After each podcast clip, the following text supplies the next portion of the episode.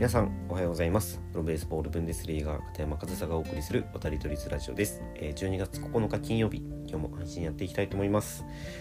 で、えー、早速ですが今日のテーマなんですけど、えー、日本野球界に嬉しいニュースが入ってきましたね。皆さんはもうご存知ですか、えー、現役メジャーリーガーであるダルビッシュ投手と、え鈴木誠也選手が、え来年の WBC 出場の意思があるということを表明しましたねでまあこれも実質ねメンバー入りはほぼ確定だと思うので、まあ、日本代表にダルビッシュ選手と、えー、鈴木誠也選手が加わるということでこれはすごく大きな戦力ですよね。えー、ダルビッシュ投手は今シーズンはね、えー、開幕投手も務め30試合に登板し、え自己最多となる16勝を挙げ、えー、サイ・ヤング賞の候補になるかとも言われてましたが、まあ、最終選考までは残らなかったんですけど、まあ、今年の活躍というのはもう素晴らしい活躍でしたよね。で鈴木誠也選手も今年メジャーリーグ1年目でしたけどシーズン序盤は好成績を残して、まあ、中盤から、えー、終盤にかけては、まあ、怪我での離脱や、まあ、奥さんがね、えー、お子さんをご出産するということで、まあ、その育児休暇を取られたりして、まあ、フルで活躍したとは言えませんが、まあ、メジャーリーグでね十分通用することを、まあ、今シーズン見せれたと思うので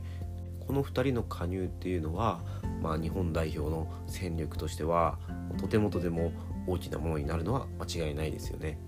で11月の頭にねオーストラリアとのエキシビジョンマッチ行ってましたけど、まあ、あのメンバーからは、ま、半分近くは入れ替わるんじゃないかなっていうのが、まあ、僕の見立てなんですけど、まあえー、ダルビッシュ選手、えー、鈴木誠也選手そして大谷翔平選手ですね。この3人の現役メジャーリーガーが出場の意思を固めたということなので、まあ、この3人はほぼ確定。で、まあ、さらに、えー、11月の時には選ばれてなかった山本由伸投手だったりあとはまあまだね来年の去就が決まってないということでまだその WBC 出場の意思が固まってない表明してないということだと思うんですけど、まあ、千賀投手や先日レッドソックスとの5年契約が決まっている志田正尚選手なども11月には選ばれてなかったのでこういった日本を代表する、ね、選手が WBC 出場するってなってくるとやっぱり実績から見てもねメンバー入りは確実だと思うので、まあ、11月のメンバーからはかなり入れ替わりがあるんじゃないかっていうのはまあ割と容易に予想はつくかなというところですね。でも本当に今挙げた名前全員が出場するってなると本当に今ドリームチームというか、まあ、歴代の日本代表の顔ぶれを見ても1位2位を争うような、えー、実力実績を持った選手が名を連ねることになるので本当に WBC 楽しみですよね、まあ、そのアメリカ代表とかも外野手3人がマイク・トラウト選手、えー、ムーキー・ベッツ選手あとはブライス・ハーパー選手が出場を表明しているということで、え、かなり手強い相手になるなというのをその外野3人の、顔ぶれを見ただけでもアメリカ代表の戦力の高さが見えますしキューバ代表もねなんか少し揉めてるような記事を見ましたけど、まあ、一応そのメジャーリーガーを招集するっていうね、えー、今まで歴史的にない動きがあったり、まあ、その他各国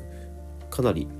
ベストメンバーに近い形でチームを組んでるように見えるので、まあ、その日本代表がすごく楽しみだという気持ちももちろんありますけど他の国のレベルも高いって見ると今回 WBC 自体が歴代でね一番高いレベルの高い大会になるんじゃないかなっていうことでもうかなりその期待値は高まってますよね。で少し話を戻すと、えー、ダルビッシュ投手と鈴木誠也選手あとは大谷翔平選手ですね3人のメジャーリーガーが出場表明したということで、まあ、大谷選手はもちろんのことダルビッシュ選手もすごく期待値が高いんですけど僕は鈴木誠也選手の期待値がこの国際大会においてはすごく高くてというのもたびたびこの話はするんですけど国際大会のボールって日本のね NPB の公式球と違って、えー、その2つを比べると国際大会のボールの方が飛ばない傾向にあるんですよね。で WBC は主催がねメジャーリーグ機構になるのでボールもメジャーリーガーが普段使ってるボールの系統全く同じかどうかまでは僕も把握してないんですけど、まあ、同じ系統のボールになることが予想されます。ってなるとその系統のボールで普段プレーをしているダルビッシュ選手や大谷選手のピッチングっていうのはもちろんそうですけどそのボールで、ね、しっかりホームランを打てる長打を打てるということを今シーズン、え、しっかり実績として見せた鈴木誠也選手のバッティングっていうのはすごく日本の攻撃力にはプラスになるというふうに僕は思ってるんですよね。でこの鈴木誠也選手は本当にその飛ばないボールでもボールを飛ばす技術があってその、え、2年前になるかな？プレミア12の時でも試合がね確か7試合くらい日本代表の試合あったんですけど、鈴木誠也選手だけは3本か4本くらいちょっと曖昧ですけどとにかく複数本のホームランを打っていたんですよその飛ばないボールで。で他の選手はもう明らかに飛距離がシーズン中とは違って飛んでなかったんですよ。そんな中で鈴木誠也選手だけは目立って、えー、打球が飛んでいたのでやっぱりそこはね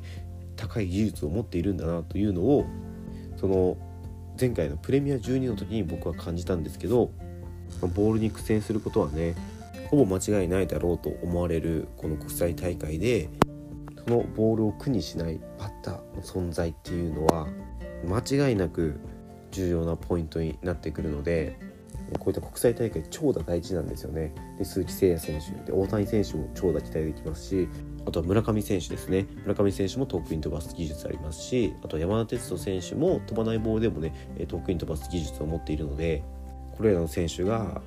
しっかりねパッティングでもボールを遠くに飛ばして点を取ることができると日本の投手陣はね本当にレベル高いのでなかなか点は取られないはずなんですよ。だからバッターがねしっかり打って点を取れば日本の勝機っていうのはねかなり大きなものになるので、まあ、そういった視点から見ても僕は鈴木誠也選手の WBC 出場っていうのは